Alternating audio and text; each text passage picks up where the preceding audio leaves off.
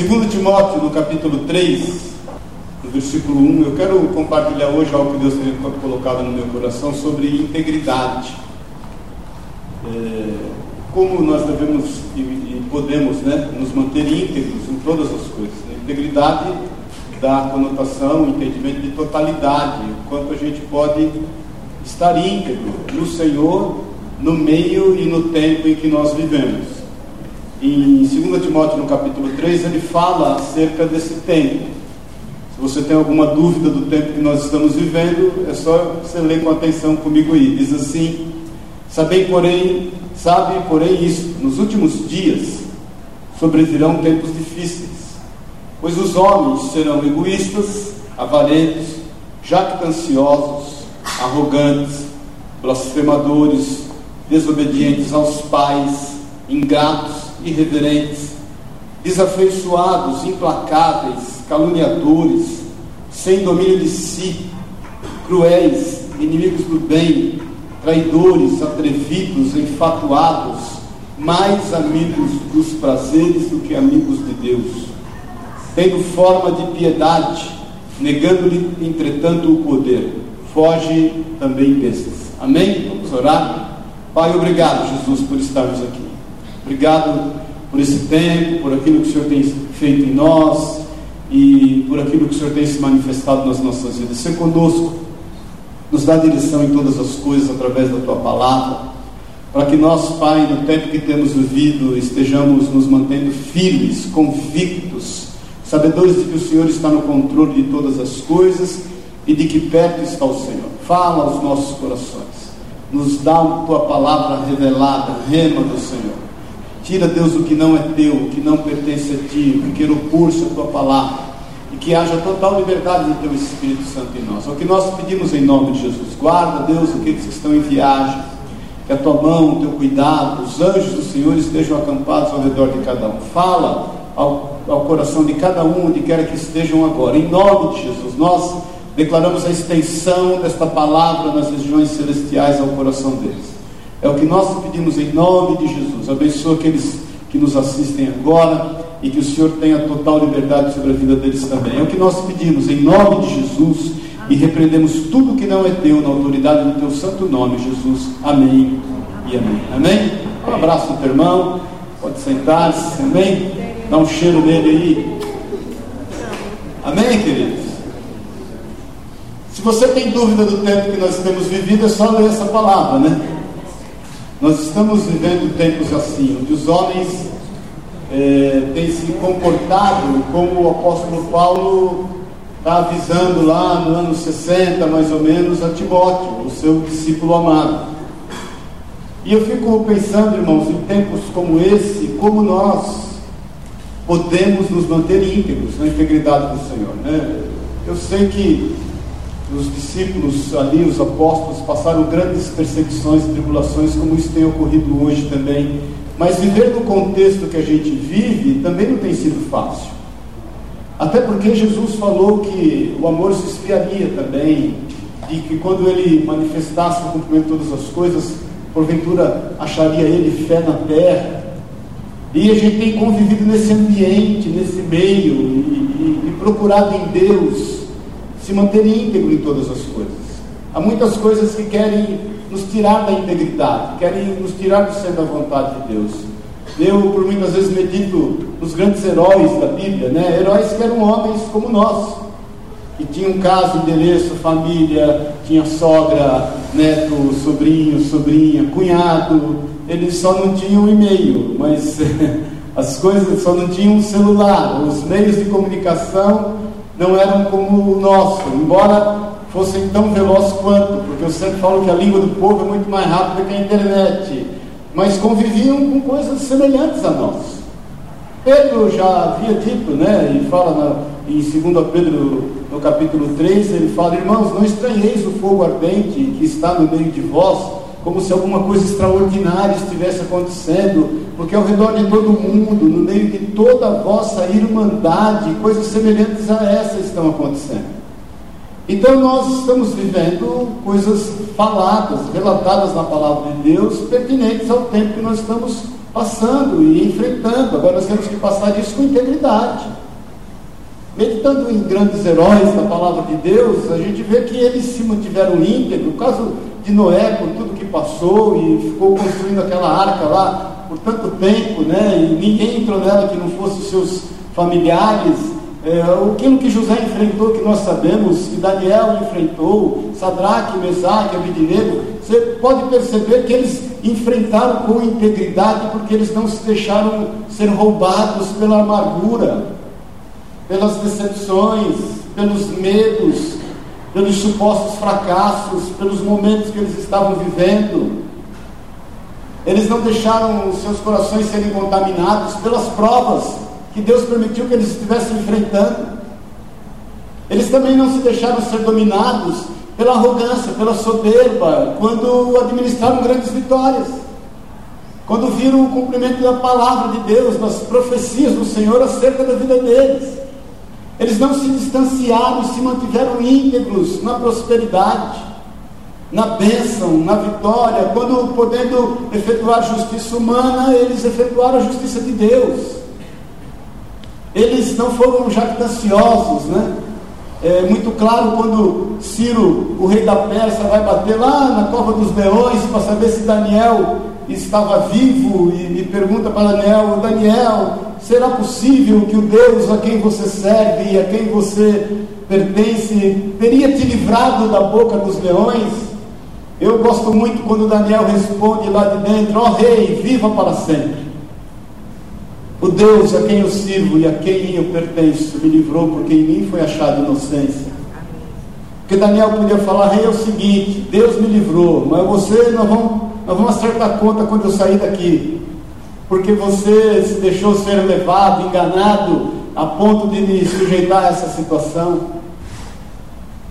É muito importante a gente saber que José, e você sabe disso, né? Mas é bom você lembrar que quando na administração de toda a bênção de Deus sobre a vida dele, e ele não aguenta, chora, se revela aos irmãos quem ele é, e que ele é aquele José a quem eles deram como morto, né? Isso que amargurava talvez poderia, né? E não amargurou o coração de José e o afastou do, do irmão mais novo, a quem ele tanto amava, Benjamim, o afastou do pai. E ele olha para aqueles irmãos e fala: Não se atemorizem, porque eles foram tomados por medo e pensaram: agora José vai aniquilar nossa vida, ele tem tanto poder, ele, ele tem tanta bênção sobre a vida dele, existe uma unção sobre a vida dele, e certamente ele vai nos aniquilar. E José olha para eles, não se deixando levar por nenhum tipo de soberba, de jactância, muito menos de amargura, entendendo que tudo que ele passou foi o mover de Deus, ele se mantém íntegro e fala: descansem, não se atemorizem, porque tudo que aconteceu foi para a preservação do nosso povo. Deus sabe o que está fazendo. Então isso é extremamente importante, a gente ter esse entendimento. O quanto a gente tem que guardar, eu ministrei a semana passada sobre isso, né? Sobretudo, guarda o teu coração. O quanto a gente tem que estar preservado no Senhor, a nossa vida, o quanto nós devemos estar junto ao Senhor, para podermos administrar com sabedoria a grande bênção que Deus tem para nós. Amém, queridos? Agora, eu quero compartilhar com vocês sobre quatro pontos de como e, e, e como nós devemos fazer e proceder para nos manter íntegros. Amém? Amém? Abre tua Bíblia no texto que eu sempre falo, em 1 Coríntios, no capítulo 10, no versículo 12. Nós vamos ler alguns versículos aí, irmãos. 1 Coríntios 10, 12. Primeiro ponto que eu quero colocar para vocês, para nós, o que nós devemos fazer para nos manter íntegro. A primeira coisa é a gente nunca se considerar acima das tentações. Cuidado quando você quer enfrentar as tentações. Tentação a gente foge, Satanás a gente resiste. Uma boa maneira de você se defender é fugindo. Eu já vi muita gente cair porque foi querer pregar evangelho para namorado antigo. Paz o Senhor. Querer pregar evangelho na biqueira que ele pegava drogas. querer enfrentar as tentações dizendo deixa comigo. Então a palavra de Deus diz, o apóstolo Paulo fala no versículo 12 de, de 1 Coríntios 10, ele fala assim: aquele pois que pensa estar em pé, veja que não caia. Então, meu amigo, não se sinta acima. Não pense você que você está lidando com conceitos só espirituais. Você tem limites na tua carne. Você tem limites quanto à tua constituição. Não se esqueça que Jó era um homem justo e bom, porém ele se desviava do mal. Cuidado com a roda dos escarnecedores. Você sentar com escarnecedores não é problema. O problema é que você sentando com eles, você corre o risco de escarnecer com eles.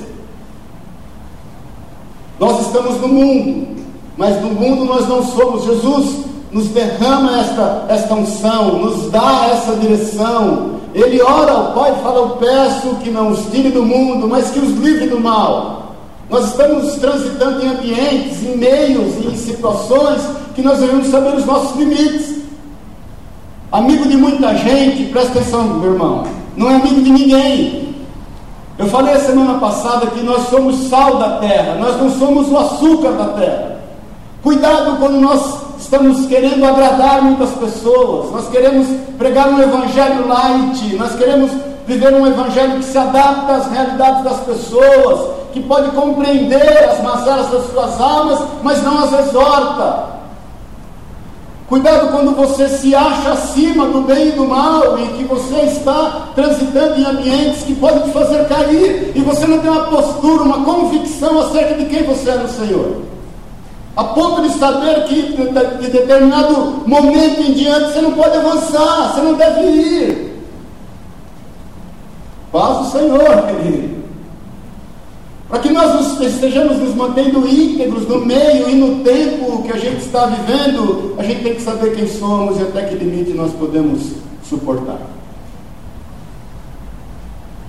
Por isso que o apóstolo Paulo fala no versículo seguinte, ele diz aqui no versículo 13: Não vos sobreveio tentação que não fosse humana, mas Deus é fiel e não permitirá que sejais tentado além das vossas forças pelo contrário, juntamente com a tentação, vos proverá livramento, de sorte que a possais suportar. Agora você tem que saber o limite das suas forças. Não tentar o Senhor teu Deus. Paz o Senhor. Quem está vivo aí, diga Quais são as suas forças? Quais são os seus limites? Até onde você pode transitar?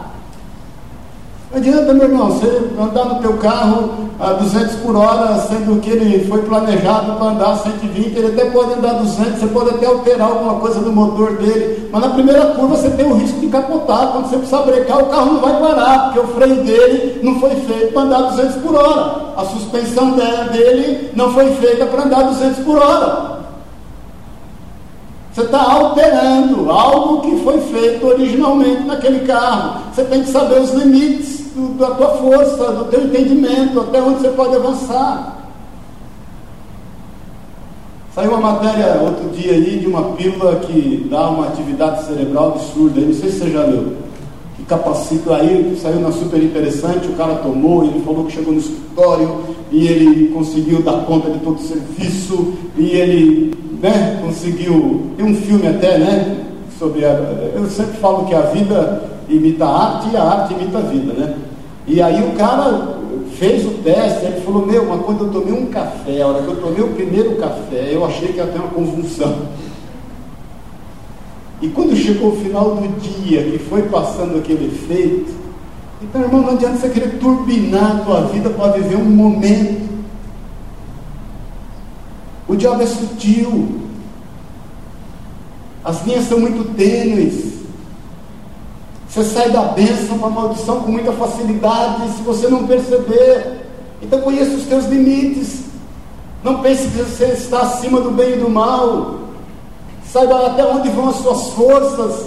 O Senhor é socorro bem presente na hora da angústia, no tempo da tribulação. Ele não vai permitir que você seja tentado ou passe por uma prova além daquilo que você possa suportar, mas cuidado com as situações pela qual não foi o Senhor que te expôs, mas você mesmo está se expondo. Amém? Porque muitas vezes você vai orar quando o carro estiver capotando, ou quando você precisar frear e não freia, Senhor, misericórdia, como é que o Senhor permite isso? O Senhor vai falar, eu não permiti nada. É você que. Eu me lembro uma vez eu vindo de Pouso Alegre para São Paulo, eh, eu morava lá ainda e trabalhava aqui já. E a gente é bobo sempre, né, irmãos? Não tem idade para ser bobo. Tem idade para ser bobo? Não tem idade para ser bobo. Aí eu vinha de manhãzinha, eu tinha um, um, um tal de um Rondinha Civic, encontrei um outro carro na estrada e a gente começou a se engraçar, aquela, né, aquela olhadinha de lado, aí uma para provar o que para quem eu não sei. Eu sei que eu vim, entrei numa curva que é do lado onde tem uma lanchonete lá, uma churrascaria, chama a churrascaria do gordo. E do jeito que eu entrei, eu rodei. Quando eu vi que eu estava rodando, só deu tempo de falar: Jesus, tem misericórdia. Pai de quatro filhos, pastor, trabalhando, vindo para o trabalho para São Paulo, segunda de manhã, numa situação dessa, o carro rodando, rodando, rodando. Não adianta você orar na hora falar, Senhor, olha o carro. O Senhor vai falar, filho, olha o pé no acelerador, você está passando o limite. E pela misericórdia de Deus, o carro rodou, rodou, parou em pé, na contramão, no meio de um canteiro. Aí o meu oponente, o meu concorrente parou, preocupado, o cara barbudinho, gente boa, falou, e aí rapaz, tudo bem? Eu falei, tudo bem, só dignidade que não está muito. Como é que eu vou rodar numa curva dessa? Não tem carro que aguenta entrar, né? só o Bruno que é piloto aí que consegue. Então a primeira coisa, entenda: não se julgue acima do bem e do mal. Saiba a hora de dizer não. Em Minas tem um ditado que diz assim: é melhor ser corado de vergonha e dizer não, do que você ficar amarelo depois e sem graça porque não pôde, não pôde dar conta.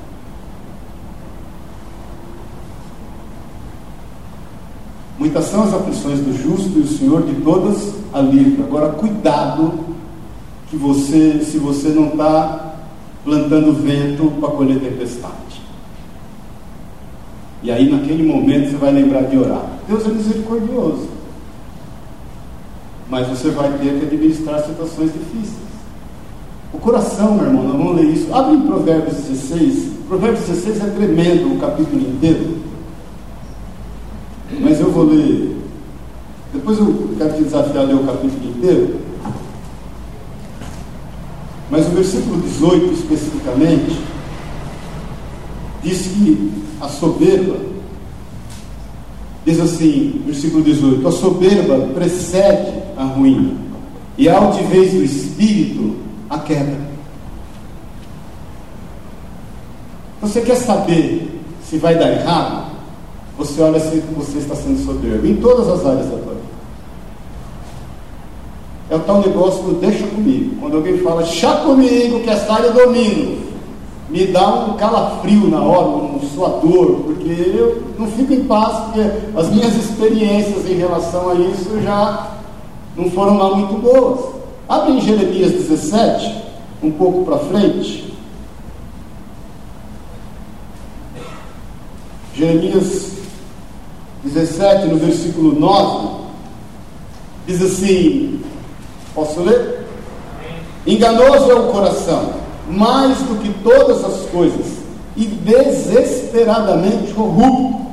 Quem o conhecerá? Então, mais uma vez, o primeiro ponto, entenda: não se ache, meu irmão. Para de se achar. Não entenda que você está acima do bem e do mal. Vá enfrentar o que você tem que enfrentar na força do Senhor, mas não força a barra. Saiba dizer não. Entenda os seus limites. Administre as suas forças. Não queira acelerar além da conta. Saiba compreender o propósito de Deus para a tua vida. Amém, querido? Amém. Nós estamos entendendo isso? Então, o primeiro ponto é você entender isso. O segundo ponto, abre em Atos no capítulo 4, quando Pedro e João, eles vão caminhando para o templo e na porta formosa do templo eles encontram um coxo. Quem se lembra disso? E aí Pedro olha para aquele coxo e fala assim: Olha, aquilo que você pede eu não tenho, mas o que eu tenho eu te dou. Levante e anda. Missionário sempre foi meio duro, né? O cara estava duro, não tinha dinheiro para dar para aquele coxo, mas deu a ele a cura. Aquele coxo levantou e andou. Aquilo gerou uma loucura. Imagina. Pedro aproveita o embalo, se levanta e começa a falar acerca de Jesus. Muitas pessoas se convertem, 3 mil pessoas se convertem. Ele fala acerca do amor de Deus, ele fala acerca do cuidado do Senhor, ele dá conta daquilo que é o seu papel, ele está exercendo o seu chamado. A palavra de Deus diz que os sacerdotes, os principais eh, homens da época que guardavam a lei com todo zelo, se levantam contra Pedro e João e os prendem. E faz com que eles exercerem sobre eles uma pressão a ponto deles de não mais falarem do nome de Jesus. No versículo 13 do, de Atos 4, diz assim: Ao verem a intrepidez de Pedro e João, sabendo que eram homens iletrados e incultos, admiraram-se e reconheceram que haviam eles estado com Jesus. Vai no versículo 18, diz assim: Chamando-os, ordenaram-lhes que absolutamente não falassem nem ensinassem o nome de Jesus. Mas Pedro e João lhes responderam: Julgai se é justo diante de Deus ouvir-vos antes a vós outros do que a Deus, pois nós não podemos deixar de falar das coisas que vimos e ouvimos. O segundo ponto é o seguinte: tenha compromisso com o Senhor. Pedro e João se mantiveram íntegros em função do compromisso que eles tinham com o Senhor. A palavra de Deus diz que eles tinham tanto compromisso com o Senhor que os principais sacerdotes e os, fariseus da época olhavam para eles e falavam: impossível que eles não tenham andado com Jesus. Eles caminham na imagem e semelhança do Senhor, eles exalam um bom perfume de Cristo, eles eram homens iletrados, incultos, eles eram pessoas sem a menor condições e eles estão enfrentando todas essas dificuldades e estão testificando tanto acerca do nome desse Jesus, porque eh, de uma forma tão clara que não há dúvida de que eles andaram com Jesus. Para que nós estejamos íntegros em todas as situações, as pessoas devem olhar em nós e ver Jesus. E nós devemos ter postura de quem anda com Jesus. A ponto de nós dizemos a quem quer que possa ver e ouvir é o seguinte, meu irmão: não pensa você que eu vou deixar de obedecer a Deus e obedecer às circunstâncias. Você acha mesmo que eu vou deixar de falar daquilo que eu tenho visto e ouvido? Você acha mesmo que eu vou deixar de obedecer ao Senhor para obedecer essa circunstância, para obedecer você? Você acha mesmo que eu sou massa de manobra? Então, o segundo ponto para a gente se manter íntegro é o quanto a gente está aliançado e comprometido com o Senhor. Comprometido, não é envolvido. É a questão do café da manhã americano, né? o ovo e o bacon. A galinha está envolvida, ela só dá o ovo. O porco está totalmente comprometido, ele dá ele mesmo, porque o bacon é ele. o nosso nível de compromisso com o Senhor vai estabelecer nossa atitude no meio que a gente está vivendo. Porque perto está o Senhor. Porque nós somos tementes a Ele. Porque nós não andamos para dar satisfação aos homens, mas ao Senhor a quem servimos. É com Ele que temos aliança. Para que a gente não se pegue em dado momento na vida olhando para um lado para o outro para ver se ninguém está enxergando e para poder agir segundo a liberdade que é em nós. Vaz o Senhor. Porque já que a gente estabelece um limite, entende que há situações que a gente não vai ultrapassar, entendendo que nós temos também compromisso com o Senhor, a gente vai conseguir se manter íntegro. Então Pedro e João se mantiveram íntegros, eles sofrem uma grande pressão emocional. Eles passam por grande tribulação, e eles são soltos, porque a palavra de Deus diz que eles, aqueles que os prendiam ficaram com medo, porque lá fora tinha um povo dizendo glória a Deus. O que nos leva a entender, meu irmão, que você nunca vai ficar cativo de situação nenhuma quando tiver alguém dando glória a Deus pela tua vida. Amém, querido? enquanto tiver alguém dando glória a Deus pela tua vida, pela tua postura, pela tua convicção, por aquilo que você é no Senhor, pelo compromisso que você tem no Senhor, você pode ter certeza que você não vai ficar cativo de nada na tua vida. Nada. Absolutamente nada. Agora você pode ter certeza que quando você tem uma convicção e uma postura diante do Senhor, está cheio de gente dando glória a Deus na tua vida. Está cheio de gente dizendo glória a Deus por ele e por ela, porque eu hoje não estou pior por conta da vida dele, por conta do testemunho dele, por conta do testemunho dela. Glória a Deus, porque eu estava convidando ele ou ela para fazer algo errado junto, e como ele teve convicção, postura, não se deixou levar, ele manifestou aliança, o compromisso dele com o Senhor, não com uma religião, com uma placa de igreja, e isso fez com que eu também estivesse meditando acerca do assunto, e eu também não deixei levar. E você pode ter certeza que Satanás, potestades, principados vão cair por terra em nome de Jesus. Isso é integridade, querido. Agora me chama muita atenção, e é o terceiro ponto, porque Pedro e João quando eles saem é, daquela pressão, daquela opressão, daquela dificuldade que eles enfrentam, a palavra de Deus diz que eles vão correndo procurar os irmãos. Eles vão onde os irmãos estavam reunidos. Eles não se deixaram levar pela amargura, pela, pelo problema da provação. A Bíblia diz que eles foram humilhados, a Bíblia diz que eles foram aceitados. A Bíblia diz que eles foram pressionados emocionalmente. E a primeira coisa que eles fazem quando põem o pezinho na rua, depois da prisão, é procurar onde estão os irmãos. E quando eles encontram os irmãos, eles abrem o coração, eles podem dizer: Olha, falaram isso acerca do Senhor, nos ameaçaram, quiseram nos reprimir. A palavra de Deus diz que eles oram, o teor da oração deles, o final da oração deles é: Senhor, não, não permita que a nossa boca seja impedida de falar da tua palavra. A Bíblia diz que naquele exato momento aquela terra treme, o poder de Deus é sobre eles. Então, terceiro ponto, entenda, meu irmão, em nome de Jesus, para você se manter íntegro, não ande sozinho. Não se isole. Porque às vezes a gente sai igual cachorro quando sai de briga. Você já viu cachorro quando sai de briga?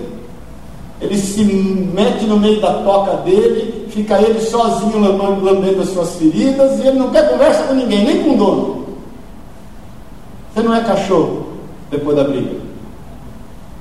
A gente foi chamado para andar em bando. Abre Eclesiastes no capítulo 4, por favor. Então entenda, uma presa fácil é uma presa isolada, sozinha. Satanás quer te isolar, querido.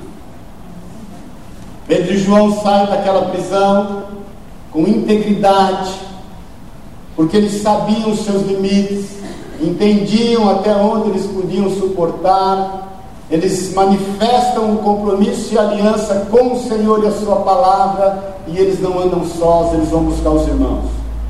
Porque muitas vezes você está passando uma tribulação com alguém, pode ser teu namorado, tua namorada, teu esposo, tua esposa, teu irmão de sangue, um colega de trabalho, alguém que você está muito bem, e vocês passando a mesma situação, eu te aconselho em nome de Jesus, vá buscar os irmãos.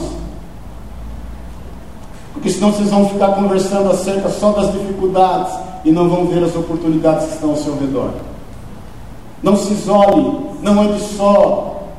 Cuidado com os dados inflamados do maligno. No versículo 9 de Eclesiastes 4 diz assim: Melhor é serem dois do que um, porque tem melhor paga do seu trabalho. Porque se caírem, um levanta o companheiro. Aí, aí porém, do que estiver só, pois caindo não haverá quem o levante. Também se dois dormirem juntos, eles se aquentarão, mas um só, como se aquentará? Se alguém quiser prevalecer contra um, os dois lhe resistirão. O cordão de três dobras não se rebenta com facilidade. Nós sabemos que a terceira dobra é o Espírito Santo. Nós sabemos que quando nós estamos juntos, o Senhor também está. Nós sabemos que quando nós andamos juntos, a força do Espírito Santo é sobre a nossa vida. Tem momentos, querido, que é extremamente difícil se manter íntegro, principalmente estando só. Você pode ter compromisso com o Senhor, você pode até saber os seus limites, mas você precisa de gente do seu lado. Você precisa de gente que pensa como você. Aprenda a se apartar das pessoas que não pensam como você. Abraão fez isso com sabedoria. Quando ele vai ao Monte Moriá sacrificar Isaac, lembra? Oferecer Isaac em sacrifício. Lembra-se disso? Em dado momento ele fala para os servos dele: esperem aqui, nós vamos até lá, nós ofereceremos sacrifício e nós voltaremos para cá. Então Abraão sabia que aqueles homens poderiam intervir na ação dele em favor de cumprir a vontade de Deus. Abraão sabia que ele era um homem já de avançada idade e que ele era um homem que possivelmente seria fácil de deter. E ele sabia que aqueles dois servos certamente não compreenderiam o que Deus colocou no coração dele. Abraão sabia que Isaac pensava como ele. Abraão entendia, porque ele é que ministrou o coração de Isaac. Tanto que Isaac pergunta para ele em determinado momento: Pai, está aqui a madeira para o holocausto, está aqui o puteiro, mas cadê o cordeiro? Imagine o pai ouvir isso no filho. E ele vence os apelos emocionais de Abraão e fala: Deus proverá para si o cordeiro. Ele é o Jeová Jireh. Mas ele sabia que Isaac suportaria aquela resposta e os servos não. Então se aparte com quem não pensa da mesma forma que você, querido. Amém, irmãos? Isso não é tratar os outros com discriminação, está amarrado em nome de Jesus. É você saber até que ponto dá para andar junto. Amém, querido? Amém. Mas vai debaixo da cobertura daqueles que pensam como você. Gênesis 2,18, quando o Senhor olha para Adão, Deus Pai, Deus Filho Deus Espírito Santo. É Deus Pai, Deus Filho e Deus Espírito Santo. Eles chegam a um consenso, o conselho chega a um consenso. Não é bom que o homem seja só. Amém? É a questão de ser e estar. É mais do que estar com alguém, é ser com alguém. Você, quando casou, é mais do que estar com seu esposo ou com sua esposa, é ser com ele ou com ela. Quando nós andamos juntos e a manifestação do Espírito de Deus é sobre nós, é mais do que nós sermos dois ou três, é nós estarmos juntos. É mais do que nós estarmos juntos, perdão, é sermos juntos. É nós caminharmos na mesma visão. Abre em Hebreus no capítulo 10, por favor. Está lendo a Bíblia hoje, hein, meu irmão? Glória a Deus, hein? É, porque às vezes a gente fica, eu estava orando a Deus, falo, Senhor, às vezes a gente fica tão compartilhando alguns conceitos, que glória a Deus, foi o Senhor que colocou nos nossos corações, mas é bom a gente ter contato é com a palavra de Deus. Por isso que hoje eu fiz questão de ler alguns versículos, para você ter isso muito marcado no teu coração. É mais do que conceitos e experiências humanas, é o que diz a palavra de Deus. Então entenda que não é bom estarmos sós. No versículo 24 de Hebreus 10, diz assim: Consideremos-nos também uns aos outros, para nos estimularmos ao amor e às boas obras. Irmãos, nós precisamos uns dos outros. Cutuca teu irmão e fala: meu irmão, quer você queira ou não, não tem jeito. Você precisa da minha vida. Fala para ele aí. Fala, eu preciso da tua. Você me pagar o almoço hoje.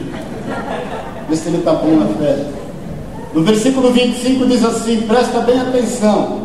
Não deixemos de congregar-nos, como é costume de alguns Antes façamos admoestações, e tanto mais quanto vedes que o dia do Senhor se aproxima. Se você perceber, Paulo, quando fala ao Timóteo, fala acerca do fim dos tempos. Quando nós lemos 1 Coríntios 10, depois você lê nos versículos anteriores, ao versículo 12, 11, para trás, você vai ver que ele fala acerca do fim dos tempos. Você vai ver que o autor de Hebreus aqui fala que tem que estar junto para poder suportar o fim dos tempos. Por isso que é bom a gente congregar, querido. Eu já vi uma heresia de irmãos falando por aí, ah, eu saí da igreja, passei a igreja. Nunca vi uma heresia tão grande. Porque a gente tem que aprender a se suportar em amor. Nós precisamos dar lixa, irmãos. Esse irmão que está do seu lado, muitas vezes Deus vai usar, é para ser lixa na sua vida. Você fala assim, meu Deus, eu vou lá, vou ter que olhar para a cara dele. Não, você vai ter que olhar para a cara dele, abraçar, dar um ósculo dele. E ainda dizer com sinceridade de coração, eu te amo. Amém, querido? Porque nós não podemos andar sozinhos. Deus colocou pessoas ao nosso lado para tratar conosco. Eu fico imaginando, irmãos, quando nós, né? Eu creio que todos vamos, nós vamos ser arrebatados em nome de Jesus, mas a Bíblia diz que alguns não. Alguns vão ficar aqui. Nós vamos ter uma surpresa no arrebatamento. Isso é um mistério de Deus. Aí a Bíblia diz que virão tempos difíceis. Jesus fala assim em Mateus 24: é o seguinte: se você ficar nesse tempo, foge. Some, foge para as montanhas. Aí eu fico imaginando os irmãos que não conseguiam congregar junto, que tinham uma série de diferenças, que não exerceram amor, que não pagaram o preço, que saíram da igreja para ser igreja. Aí vai fugir para meio dos montes, achar uma caverna. Quando ele entra na caverna, quem está lá? O irmão lixa o irmão bucho, o irmão brecha, o irmão problema, o irmão chato. Aí os dois vão ficar naquela caverna, eu fico imaginando quando eles entrarem, eles vão se olhar e dizer, eu te amo Jesus, que saudades que eu estava de você. Tempo bom aquele, irmão. Por que, que nós não ficamos mais juntos? Olha nós aqui outra vez.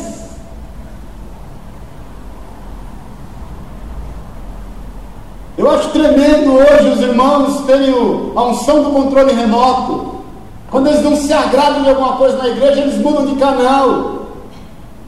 Vai passando, vai zapeando. Tem irmão que vai de canal em canal. Você já sentou do lado de gente para ver TV, que você está sentado do lado na casa do cara, você não pode falar nada, ele está lá, de repente ele muda de canal. Aí você começou a interessar pelo programa, ele muda de novo. Aí passa um pouquinho e muda de novo. Eu já passei várias vezes. Você fala, irmão, não é possível, você que está na tua casa, TV, tu, controle teu, o sangue de Jesus tem poder. Não tem quem aguenta esse fogo aí, irmão, no teu traseiro, não é possível um negócio desse. Ou às vezes em casa mesmo, já passou por isso, irmão, paz do Senhor. Então tem alguns irmãos que fazem isso em relação à comunidade, à igreja. Ele não muda de emprego quanto salário. Ele não muda de família porque não tem jeito. Mas de igreja ele muda com uma facilidade. Eu já vi isso acontecer muito. Pessoas de dentro da minha casa. Faz, Senhor, porque é mais fácil. E nunca se supõe, nunca se submetem a um tratamento. Vai ser tratado de um jeito ou de outro.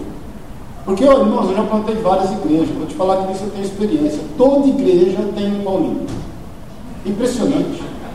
É impressionante o negócio. Toda igreja tem um Giorgio, toda igreja tem um Gu, tem um Lúcio, toda igreja tem gente com as mesmas características. Toda.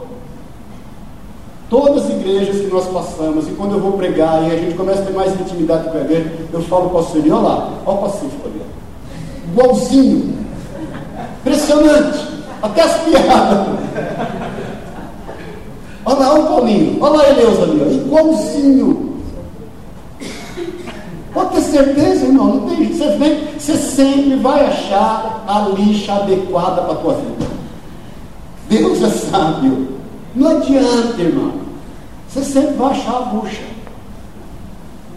Então, esse terceiro ponto, entenda, meu irmão, minha irmã. Não se isole. Você, como casal, não caminhe sozinho. Nós precisamos de ajuda uns dos outros. Aprenda a compartilhar. Aprenda a dividir. Confessar os pecados uns aos outros para que sejais curados. Cuidado, irmão. Cuidado. Amém? Amém? Vocês se lembram da história de Ananias e Safira, que como casal se fecharam no seu entendimento errôneo e não compartilharam com os irmãos, porque quiseram ser significantes no meio que viviam e quiseram fazer algo que iria chamar a atenção e mentiram para o Espírito Santo. E a mulher dele, Safira, foi dada a oportunidade de se arrepender, e ela não se arrependeu, caiu dura e morta. Amém, irmãos? Amém. Quarto ponto para você se manter íntegro, olha para mim um pouquinho. Tenha visão espiritual. A nossa luta não é contra a carne e o sangue. E quem tem visão espiritual tem vida de oração.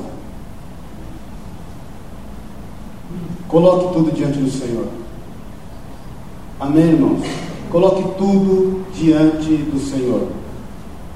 Porque não adianta de nada você querer caminhar junto, não adianta de nada você querer manifestar o teu compromisso e a tua aliança com o Senhor. Não vai adiantar nada se você não tiver uma visão espiritual. Não vai adiantar. Porque nós temos que saber com quem nós lutamos, porque senão as coisas vão caminhar para trás. Abre Efésios no capítulo 6, por favor. Nós vamos terminar com isso. Amém? Está tão quietinho, irmão. Parece que você ficou vendo a madrugada inteira desfile de escola de samba. Hã? Tem misericórdia, irmão. Se eu encontro com eles, eles não, não pulam um carnaval, mas sabem tudo que está acontecendo na avenida. sabe a fantasia, quem entrou, quem não entrou, qual escola que atrasou, o que, que aconteceu, e não sei o que, sabe tudo. Efésios 6,10 diz assim, eu vou ler todo o trecho, amém, querido? Amém. Quanto ao mais, sede fortalecidos no Senhor e na força do seu poder, revestivos de toda a armadura de Deus, para poderes ficar firmes contra as ciladas do diabo. Porque a nossa luta não é contra a carne, é, não é contra o sangue e a carne, e sim contra os principados e potestades, contra os dominadores deste mundo tenebroso, contra as forças espirituais dos mal, do mal nas regiões celestes. Portanto, tomai toda a armadura de Deus, para que possais resistir o dia mau, e depois de terdes, de terdes, terdes vencido tudo, permanecer inabaláveis. Estais, pois, firmes, cingindo-vos com a verdade, vestindo-vos da coraça da justiça, calçai os pés com a preparação do Evangelho da paz, embraçando sempre o escudo da fé, com o qual podereis apagar todos os dardos inflamados do maligno. Tomai também o capacete da salvação e a espada do Espírito, que é a palavra de Deus. Versículo 18: Com toda oração e súplica, orando em todo o tempo no Espírito e para isto vigiando com toda perseverança e súplica por todos os santos. Amém, querido? Olha para mim um pouquinho. Não adianta você estar com a armadura toda. Não vou falar sobre a armadura. Nós já falamos isso várias vezes sobre a armadura. Se você não estiver orando ao Senhor e tendo uma visão espiritual. Para que a gente se mantenha íntegro, nós temos que saber quem é o nosso inimigo. Nosso inimigo não é carne e sangue, não são pessoas. Nós temos que saber contra quem nós estamos lutando. A nossa vingança em relação às pessoas que nos perseguem é a conversão deles. É aí que a gente se vinga. Se converteram também, glória a Deus.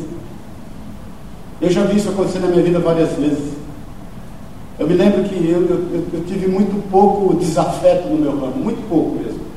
É, tem gente até que não gosta de mim, mas assim, mas desafeto mesmo muito pouco. Eu tive um, esse cara meu, esse cara era um, só o sangue de Jesus na minha vida. E eu todas as vezes que eu encontrava com ele, era estranho, era um negócio difícil, e eu orava, isso me incomodava, eu falava, Senhor, misericórdia, eu sei que a minha luta não é contra ele, eu sei que é um demônio que está agindo na vida dele, ele era da pá virada, de fazer obra de macumbaria, de, meu, coisas assim absurdas, até dentro da própria casa, coisas que, né, e, e, a gente acabava se estranhando muito. E eu sabia que ele era espiritual. Quantas vezes eu orei em relação a isso? Eu lembro que um dia, é, depois de muitos anos, eu, tava, eu já morava em Minas, aí eu vim para São Paulo, fui no escritório de um conhecido, e quando eu saí na rua do escritório, quem que eu vejo na esquina? O cara. Esse Senhor misericórdia, já tem uns cinco anos que eu não vejo esse cara e agora eu vou encontrar com ele aqui de novo. E aí ele veio, e veio com sede em direção a gente. Eu falei, agora vem. Mas ele assim, uns 50 metros longe, ele falou, Mauricinho, todo mundo me chama do ramo Mauricinho, né? Eu tenho uma novidade para te contar. Eu pensei, bucha. Bucha pura, bucha. Aí ele olhou para mim e falou: Eu me converti. Eu entreguei minha vida para Jesus. E ele veio falando e andando, começou a chorar. Imagina, né? E eu comecei a chorar e ele falou, ia alto, andando na rua, e eu quero te pedir perdão. Eu não sabia para qual poeira eu me jogava, de vergonha. E aí só fiz foi abrir os braços. E ele veio me abraçou, ele estava com o filho. O filho hoje é líder de igreja. Me abraçou, pediu perdão, falou, eu quero te pedir perdão por tudo que eu fiz contra a tua vida. Eu fico arrepiado mesmo. E eu orei com ele abraçado no meio da rua. Falei, Jesus, glorificado seja o teu nome. Satanás é envergonhado na nossa Então tenha visão espiritual. Porque você pode perder a sua integridade, ainda que você tome cuidado e não, não exceder, e não ir adiante das suas forças. Ainda que você esteja manifestando todo o compromisso que você tem com o Senhor, ainda que você esteja andando no meio da congregação, junto com os irmãos, se você não tiver visão espiritual, é muito tênue essa, essa, essa linha do amor e do ódio, querido. O diabo vai querer plantar amargura no teu coração, e quando você perceber, você perdeu a integridade por coisa pequena. Eu sempre falo que pedra grande a gente desvia, não é verdade? Pedra pequena a gente tropeça. E aí de repente você é roubado na sua integridade por falta de visão espiritual, por falta de oração. De repente você está munido de toda a armadura. Você está calçando o calçado do Evangelho da Paz. Você está com a coraça da verdade. Você está com o cinturão da justiça. Você está com o capacete da salvação. Você está com o escudo da fé. Mas se você não estiver orando, você não vai fazer bom uso da armadura espiritual que te foi confiada. Se manter íntegro no tempo que nós vivemos é um grande desafio. Mas eu vou te contar uma coisa em nome de Jesus: não há nada novo nos céus e nem na terra. E nós sabemos que há tempo para todas as coisas. Eu aprendi na minha vida, irmãos, a lidar com as circunstâncias que nós estamos vivendo no nosso tempo. Eu, quando fui para a África, eu, eu, eu, eu confesso que eu tenho um coração para abençoar missionários.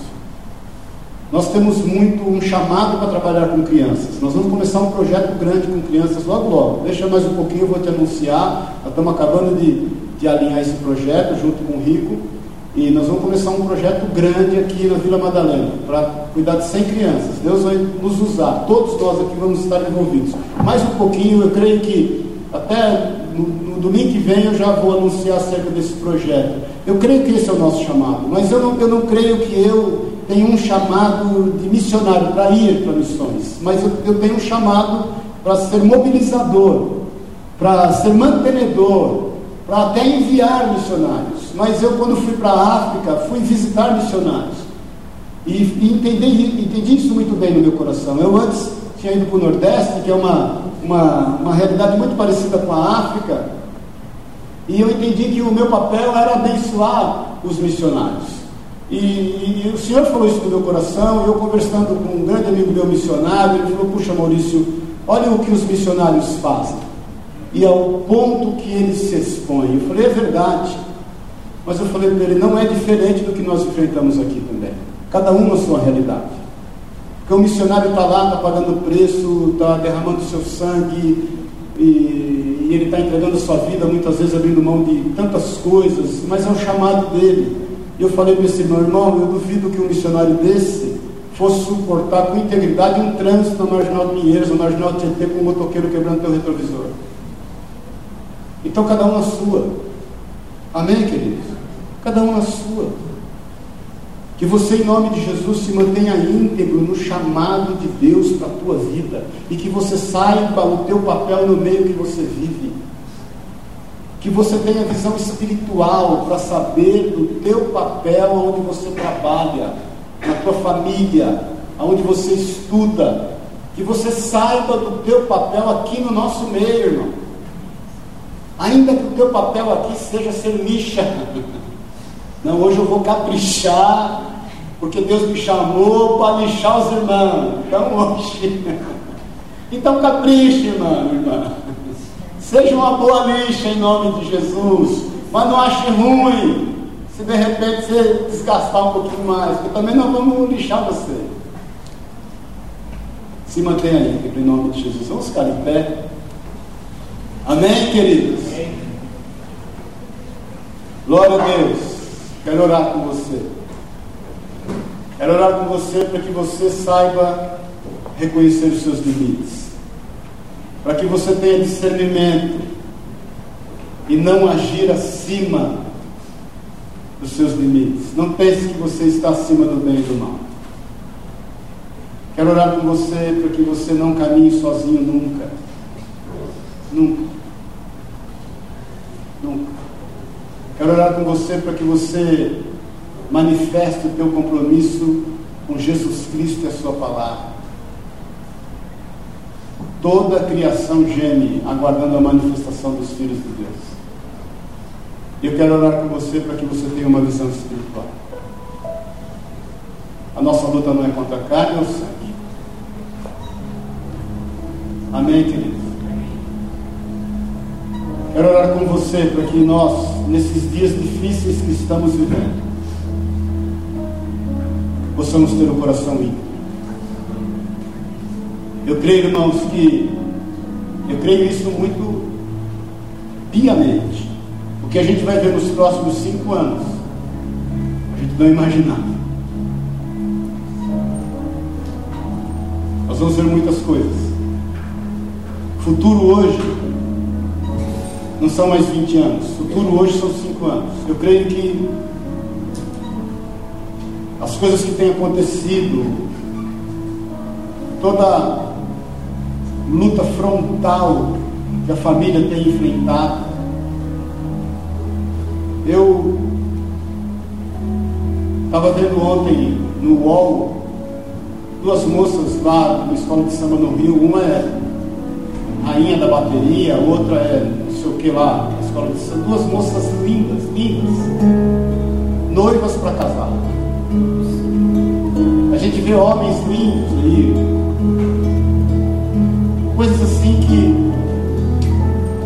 falar uma coisa, que ainda nos chocam, isso é importante ainda isso nos chocar. Não estou aqui levantando nenhuma bandeira, não, viu irmãos? Não é isso. Mas é importante que a gente ainda esteja sensíveis a essas situações. Eu creio que a gente vai ver coisas nesses próximos cinco anos de avanços tecnológicos, de mudança de cultura, de esfriamento do amor, de falta de fé. O Mário Sérgio Cortella tem falado e gosto de ouvi-lo, que ele fala que hoje as pessoas perdem mais tempo em ficar parado em frente a uma televisão, para ficar assistindo o que pessoas isoladas numa casa fazem, e ficar admirando essas, esses absurdos do que reunir-se com a família. Ele fala, ele fala algo interessante, ele fala hoje as casas são projetadas de forma tal em que os quartos são os melhores ambientes. Lá tem que ter tudo. Os quartos tem que ter todo o conforto, todo, toda privacidade, todo isolamento. É impressionante como as famílias já não se reúnem na cozinha, na sala de jantar. Eu, particularmente, quando era menino, a cozinha de casa era muito maior que os quartos.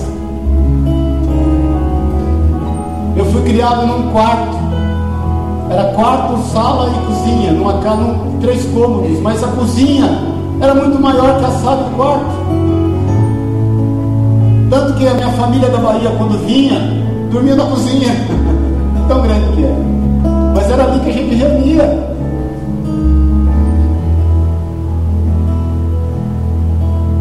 Pessoas estão vivendo um momento de clausura social. Ninguém quer conversar com ninguém, ninguém quer investir tempo falar uma coisa, irmãos. A escola hoje ensina as crianças a serem produtivas. Elas não querem mais ensinar as crianças a se relacionarem. Elas querem ensinar as crianças a serem bem-sucedidas profissionalmente só. Quem tem mais de 40 anos aqui? Você lembra quando você tinha na escola uma matéria chamada OSPB?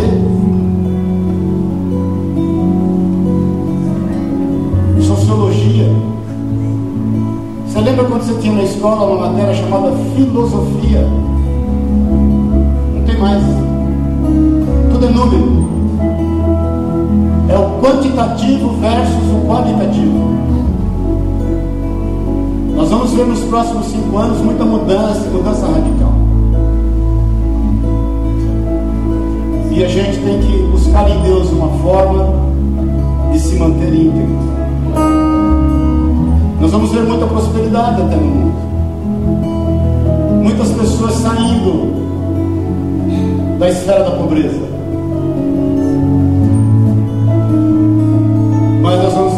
Pessoas isoladas, administrando os seus próprios recursos. Paz do Senhor. Não pense que você está acima do bem e do mal. Não se isole. Não deixe de exercer o compromisso e aliança que você tem com o Senhor. E nunca jamais perca a visão espiritual. Nunca jamais pare de orar. Entenda quem é o teu inimigo. Nós somos chamados para salvar vidas, não para lutar contra elas. O nosso evangelho é inclusivo, não é exclusivo. Nós não fomos chamados, nós não fomos chamados para apontar o dedo, nós somos chamados para abrir os braços, seja a quem for. Amém, queridos? Se mantenha íntegro nisso. Vamos orar juntos. Pai querido, em nome de Jesus. Rabassur e canta. Nós precisamos, Deus, da direção do Teu Espírito Santo. Precisamos, Senhor, do Teu agir, do Teu mover. Nós queremos nos colocar diante de Ti para pedir que o Teu Espírito Santo de Deus, que nos tem confrontado pela Sua palavra, que é luz para os nossos olhos e lâmpada para os nossos pés. Que nós sejamos constantemente lembrados por Ti das nossas fragilidades, dos nossos limites que nós sejamos também lembrados das nossas capacitações, Pai. Que nós sejamos lembrados do nosso chamado. Que nós tenhamos a sabedoria que houve em Jó, Pai. De fugir, Senhor. E se desviar do mal. Da sabedoria que houve em José. Que no meio daquela grande tentação em relação à mulher de Potifar. Sabe-se lá quantas vezes aquela mulher tentava José. Sabe-se lá quantas vezes José foi dormir com aquele barulho na mente, na cabeça, no coração, aquelas cenas, aqueles dados, aqueles dados inflamados no maligno. E quando ele se vê naquela situação, pai, que poderia ser ali o limite das suas convicções, o limite das suas forças, ele foge. Que nós sejamos como José nós sejamos como tantos homens e mulheres do Senhor, que nós saibamos lidar com os nossos limites e que nós possamos, Deus, fugir das situações que queiram nos expor, em nome de Jesus.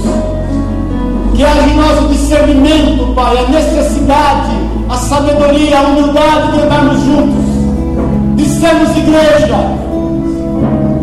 de estarmos aqui juntos, não para uma reunião, mas para um encontro de família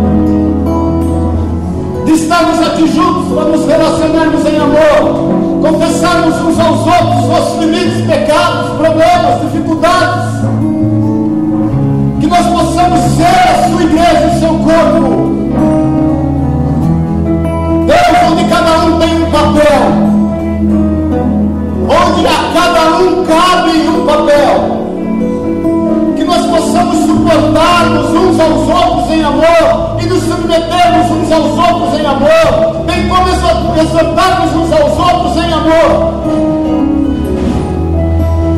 Que haja em nós, Deus, a mesma manifestação do Espírito Santo que houve em tantos homens de Deus, como vimos em Pedro e João, que as pessoas possam nos ver e saber que temos andado contigo, que somos seus filhos, que estamos contigo, Jesus, que haja em nós a convicção de antes obedecermos ao Senhor a Sua palavra do que as circunstâncias, do que aquilo que nos tem impressionado. Pai querido, em nome de Jesus, que sobretudo nós não pegamos a visão espiritual, que nós não estejamos parando de orar, que nós não estejamos aceitando com normalidade tudo que está ao nosso redor, que nós não sejamos contaminados, Pai em nome do Senhor. Ser com cada um. Manifesta-te ao nosso meio em tempos tão difíceis. Em momentos que precedem a tua volta.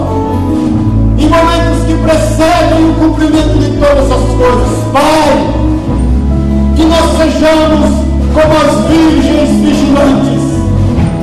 Eu te peço isso em nome de Jesus, por toda a tua igreja nesta terra sejamos como as virgens vigilantes. Tenha misericórdia de nós, Senhor. Tenha misericórdia de nós. Tenha misericórdia de nós, Jesus. Desperta a tua igreja. Desperta o teu povo. Desperta o teu filho, a tua noiva. Misericórdia de nós, Senhor. É o que nós te pedimos no nome e na autoridade de Jesus Cristo, para o louvor da tua glória em nome de Jesus.